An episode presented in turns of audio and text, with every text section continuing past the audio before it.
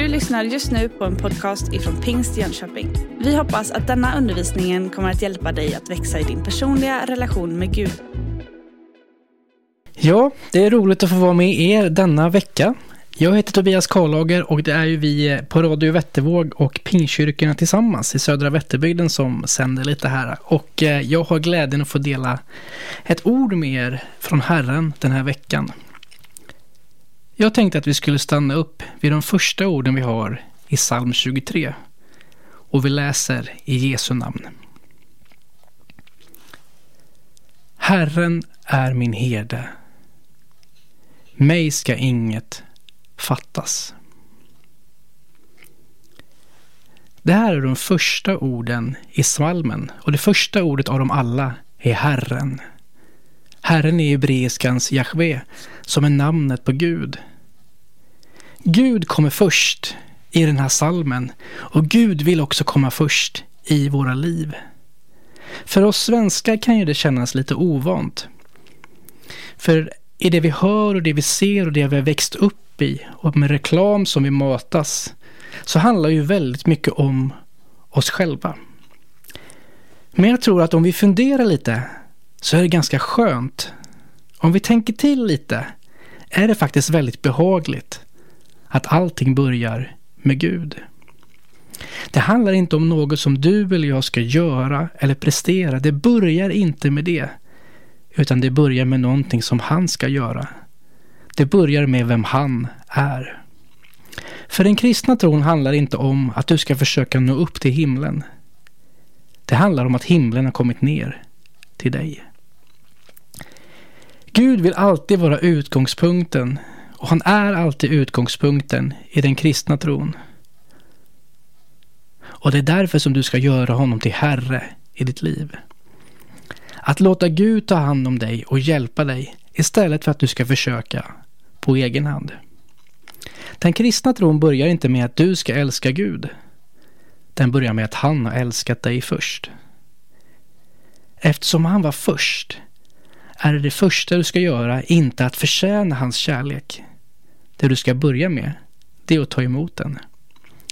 Det börjar inte ens med att du ger ditt liv till honom. Det börjar med att han har gett sitt liv till dig.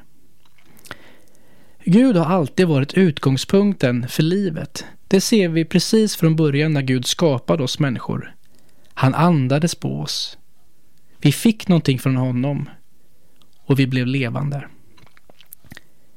I första Johannes kapitel 4 och vers 10 så läser vi Kärleken består inte i att vi har älskat Gud utan att han har älskat oss och sänt sin son till försoning för våra synder. Det är så tragiskt att många människor, och ibland också vi troende, tror att vi ska försöka nå upp till Gud, sträcka oss till honom, knacka på himlens dörr, när himlen egentligen redan har kommit ner hit till oss.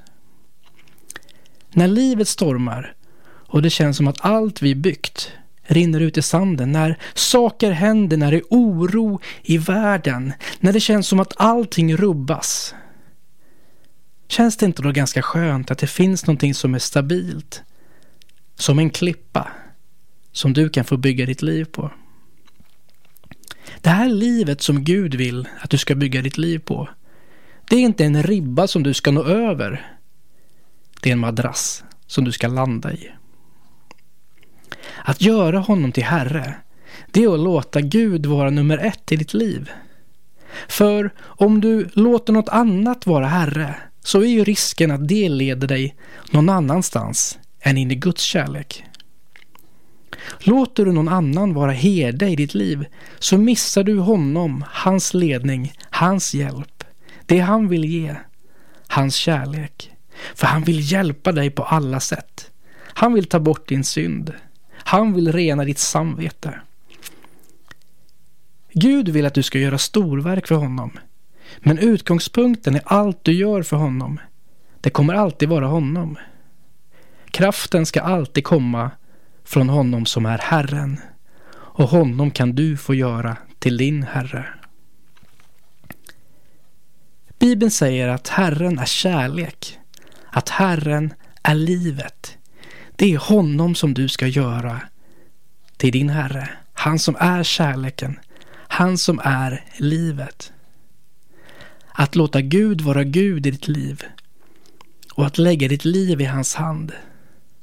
Det är att lägga ditt liv i honom som är kärleken och honom som är livet och be att han ska leda och hjälpa dig. Gud vill vara Herre i ditt liv idag.